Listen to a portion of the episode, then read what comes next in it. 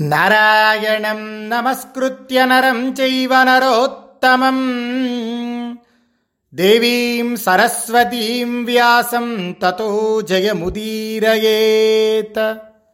व्यासाय विष्णुरूपाय व्यासरूपाय विष्णवे।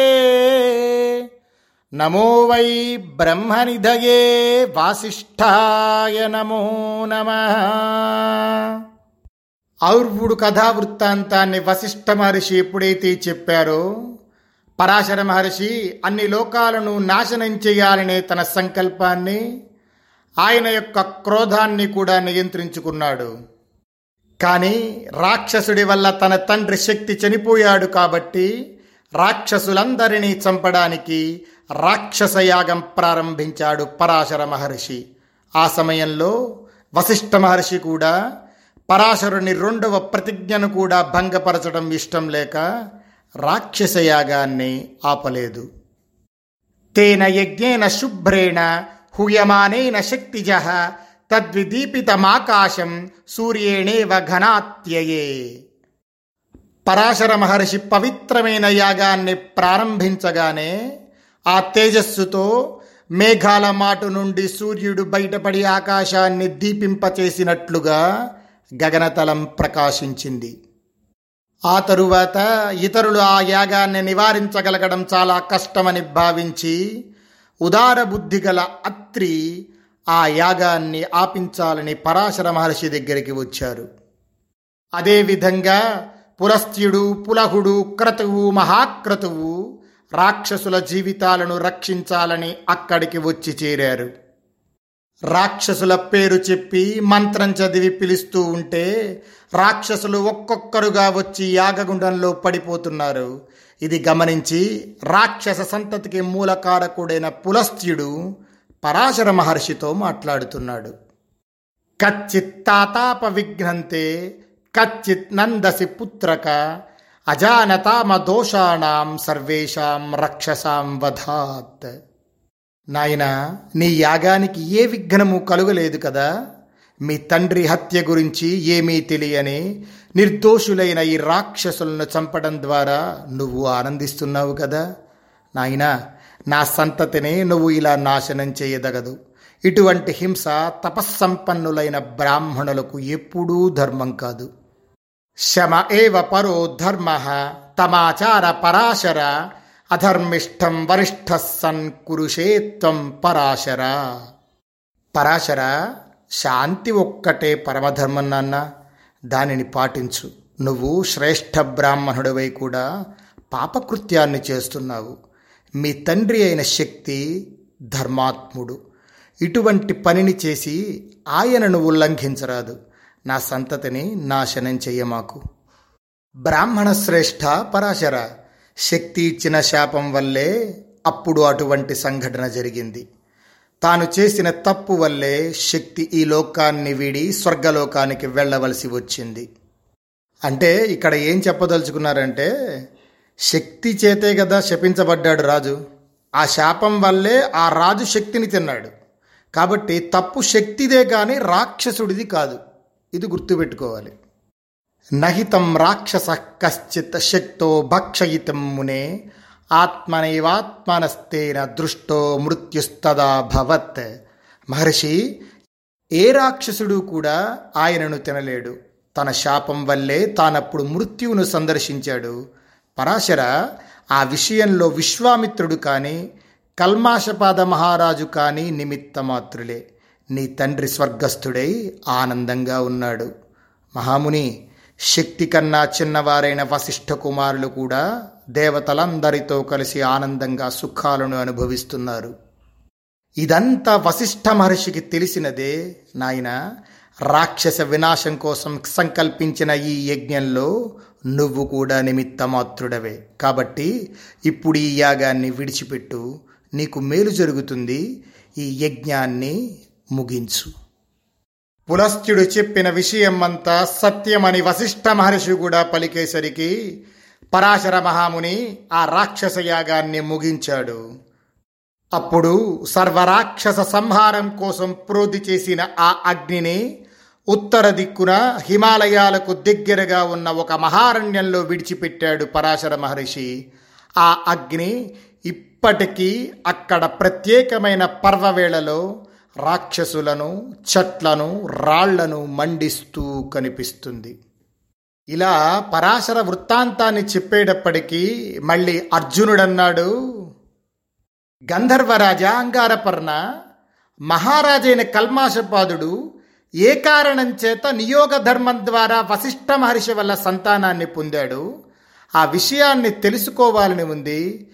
కాస్త విస్తారంగా చెప్పు అని అడిగేసరికి అప్పుడు గంధర్వరాజైన అంగారపర్ణుడు చెప్తున్నాడు అర్జున కల్మాషపాద మహారాజుని శక్తిముని శపించిన తరువాత ఆ రాజు శాపానికి లొంగి కోపంతో కలతపడిన కన్నులతో భార్యతో సహా నగరం నుండి నిష్క్రమించాడు. ఆ తరువాత మృగాలతోనూ పెద్ద పెద్ద చెట్లతోనూ క్రిక్కిరిసి ఉన్న ఒక నిర్జరారణ్యంలో భార్యతో సహా ప్రవేశించి అక్కడ సంచరిస్తూ ఉన్నాడు. కల్మాషపాదుడు ఒకసారి ఆకలితో ఉండి తనకు తగిన ఆహారాన్ని వెతుకుతూ అలసిపోయిన తరువాత ఆ వనంలో ఒక బ్రాహ్మణ జంటను చూశాడు. వారు ఆ సమయంలో మైథునానికి ఉపక్రమించి ఉన్నారు. వారు కల్మాషపాదుణ్ణి చూసి భయపడి వారి కోరిక తీరక ముందే పారిపోయారు. వారు పరిగెడుతుంటే ఆ కల్మాషపాదుడు ఆ బ్రాహ్మణుణ్ణి బలవంతాన పట్టుకున్నాడు. భర్తను రాజు పట్టుకోవటం చూసి ఆ బ్రాహ్మణి రాక్షసుడైన కల్మాషపాదుడితో మాట్లాడుతుంది. శృణురాజన్మమ వచ యత్వం వక్ష్యామి సువ్రత ఆదిత్య వంశప్రభవ త్వం హి లోకే పరిశ్రుత. రాజా నువ్వు సూర్యవంశంలో పుట్టినవాడవు లోక ప్రసిద్ధి కలవాడవు. దయచేసి నేను చెప్పబోయే మాట విను. నువ్వు ధర్మాన్ని సావధానంగా పాటించేవాడవయ్యా. పాపకర్మలు చెయ్యొద్దు. రాజశ్రేష్ఠ నాకు ఋతుకాలం సమీపించింది. భర్త కష్టాల వల్ల దుఃఖంలో ఉన్నాను. నేను సంతానార్థినినై భర్త దగ్గరికి వచ్చాను. నా కోరిక ఇంకా తీరలేదు. నాపై ప్రసన్నుడవై దయచేసి నా భర్తను వదిలిపెట్టు. అలా ఆ బ్రాహ్మణ స్త్రీ ఆక్రోశిస్తున్నా విలపిస్తున్నా పులితాను తినదలుచుకున్న మృగాన్ని తినివేసినట్లు ఆ రాజు ఆమె భర్తను భక్షించాడు. ఆ సమయంలో క్రోధావిష్టైన ఆమె కన్నుల నుండి నీళ్ళు కారాయి. అవి మండే అగ్నిగా మారి ఆ ప్రాంతాన్ని దహించాయి. అప్పుడు భర్తృవియోగంతో ఆమె కోపంతో కల్మాషపాద రాజర్షిని శపించింది. క్షుద్రుడా నా కోరిక తీరక మునుపే నేను చూస్తుండగానే కీర్తివంతుడైన నా ప్రియ భర్తను భక్షించావు.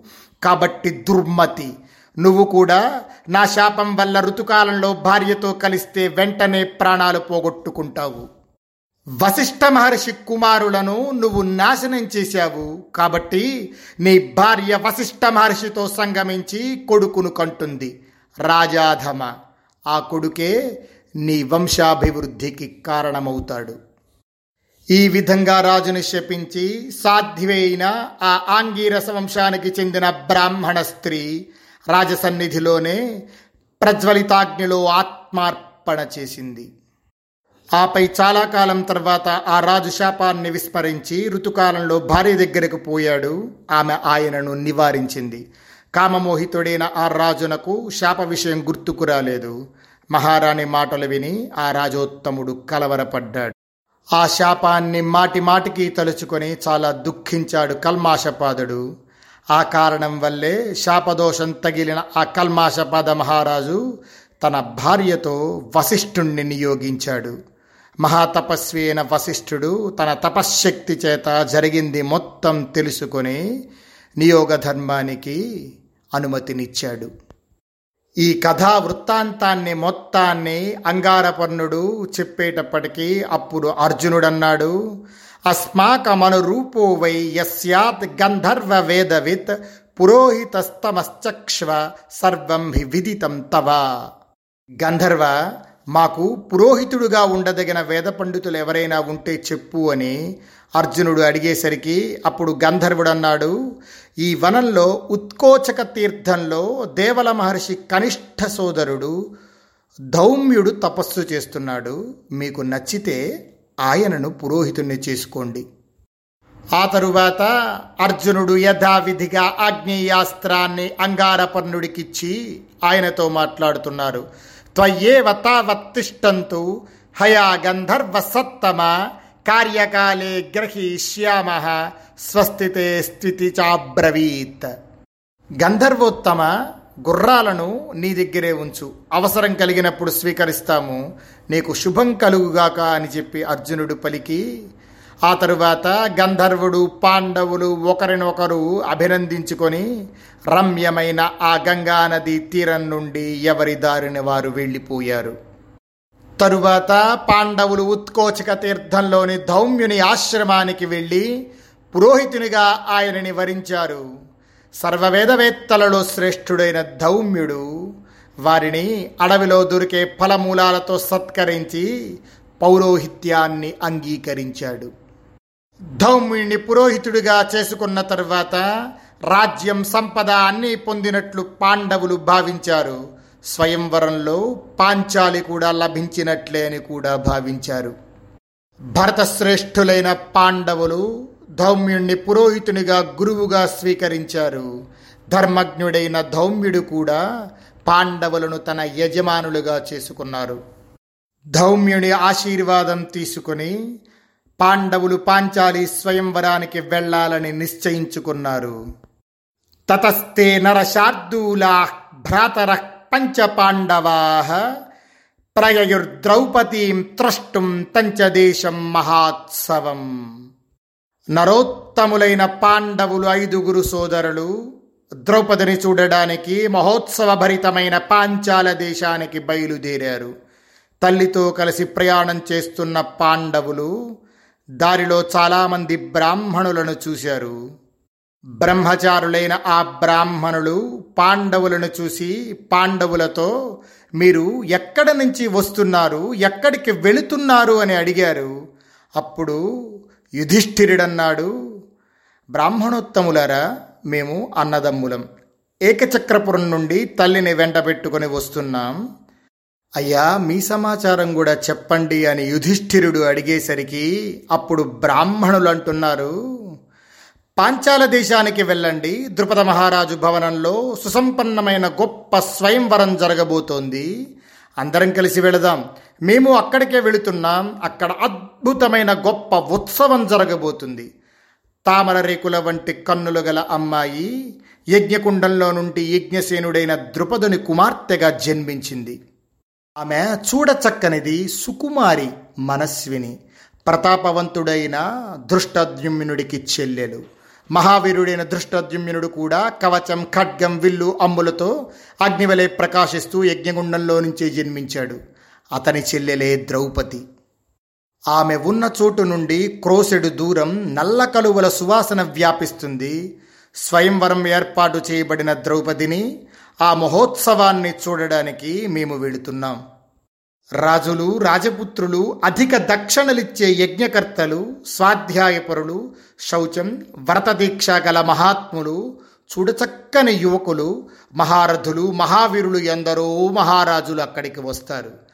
ఆ రాజులు విజయం కోసం అనేక విధాలైన కానుకలనిస్తారు. ధనము ఆవులు భక్ష్యభోజ్యాలను అంతటా దానం చేస్తారు. ఆ దానాలన్నీ అందుకొని స్వయంవరాన్ని ఉత్సవ వైభవాన్ని తనివితీరా చూసి వెళతాం. అక్కడికి దేశ దేశాల నుండి నటులు వైతాళికులు నర్తకులు సూతులు మాగధులు బలవంతులైన యోధులు వస్తారు. బ్రాహ్మణులకు అనేక రకమైన భూరిదానాలు ఇస్తారు. ఇలా ఆసక్తికరమైన వాటిని చూసి చేసే దానాలు పుచ్చుకొని మహాత్ములైన మీరు కూడా మాతో కలిసి తిరిగి రావచ్చు. మీరు ఐదుగురు అందంగా దేవతల వలె ఉన్నారు. మిమ్మల్ని చూసి ద్రౌపది వరిస్తుందేమో. ఈడు చూడు బాగుంటుంది. ఆ బ్రాహ్మణులు పక్కనే ఉన్న అర్జునుడి వంక చూస్తూ ఇదిగో ఈ నీ తమ్ముడు కళగా అందంగా మహావీరుడుగా ఉన్నాడు. ఇతన్ని స్వయంవరానికి పంపిస్తే వివాహంతో పాటు గొప్ప సంపదను తీసుకుని వచ్చి మీకు తప్పకుండా సంతోషాన్ని కలిగిస్తాడు. అని ఇలా బ్రాహ్మణులు మాట్లాడేసరికి యుధిష్ఠిరుడన్నాడు బ్రాహ్మణులారా ఆ కన్యా స్వయంవర మహోత్సవాన్ని చూడడానికి మనం అందరం కలిసి వెళదాం అని చెప్పి అన్నాడు. బ్రాహ్మణులతో ఇలా పలికిన పాండవులు ద్రుపద మహారాజు పరిపాలిస్తున్న దక్షిణ పాంచాల దేశానికి ప్రయాణమైనారు. ఆ తరువాత పాండవులు మహాత్ముడైన వ్యాస మహర్షిని దర్శించారు. వ్యాస మహర్షిని యథావిధిగా సత్కరించి ఆయన చేసిన సత్కారాలను అందుకొని వ్యాస మహర్షి దగ్గర అనుమతి తీసుకొని పాండవులు పాంచాల దేశానికి ప్రయాణం సాగించారు. పాండవులు అందమైన వనాలను సరస్సులను చూస్తూ అక్కడక్కడ ఆగుతూ నెమ్మదిగా ప్రయాణించారు. వేదాన్ని చదువుకుంటూ పవిత్రులై మధురంగా ప్రియంగా మాట్లాడుకుంటూ పాండవులు క్రమంగా పాంచాల దేశానికి చేరుకున్నారు. పాండవులు కాంపిల్య నగరాన్ని సైన్యాలుండే చోటును చూసి ఒక కుమ్మరి ఇంటిలో ఆశ్రయం పొందారు. అక్కడ బ్రాహ్మణ ధర్మంగా భిక్షాటనం చేశారు. ఆ వీరులను ఎవ్వరూ ఎక్కడా గుర్తుపట్టలేదు. అక్కడ ద్రుపదుని మనసులో ద్రౌపదిని అర్జునునకు ఇవ్వాలని ఉంది కానీ దానిని పైకి చెప్పటం లేదు. ద్రుపదుడు అర్జునుడి కోసం వెతుకుతూ వంచరాని బలమైన ధనుస్సును చేయించి అక్కడ ఉంచాడు. ఆకాశంలో కృత్రిమమైన యంత్రాన్ని నిర్మించి దానిలో లక్ష్యాన్ని ఏర్పాటు చేశాడు. అంటే ఎందుకు ఇలా ఏర్పాటు చేశాడు అని ఆలోచిస్తే మనం మనం ముందు కథలో చెప్పుకున్నాం. ఆయన ధనుర్విద్య అభ్యసిస్తున్న రోజుల్లో అర్జునుడు మాత్రమే చెలించే లక్ష్యాన్ని ఆ గ్రద్దని భేదించగలిగాడు. కాబట్టి ఇప్పుడు కూడా అర్జునుడే ఆ పని చేయగలడని భావించి ద్రుపదుడు చేసిన ఏర్పాటు అనుకోవచ్చు. కర్ణుడు కూడా అది తేలిగ్గా సాధించగలవాడే కానీ హీనవంశంలో పుట్టినవాడు కాబట్టి తేలిగ్గా తప్పించవచ్చు అని అనుకోవచ్చు. ఇదం సజ్యం ధనుకృత్వ సజ్జైరేభిశ్చ సాయకై అతీత్య లక్ష్యం యో వేద్ధ సలబ్ధ మత్సుతామితి.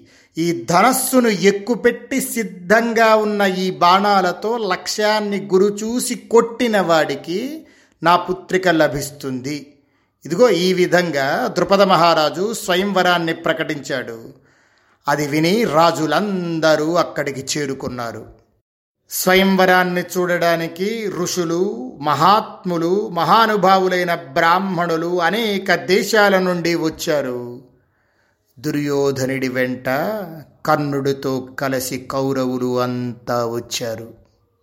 ద్రుపద మహారాజు వచ్చిన రాజులందరినీ పూజించాడు.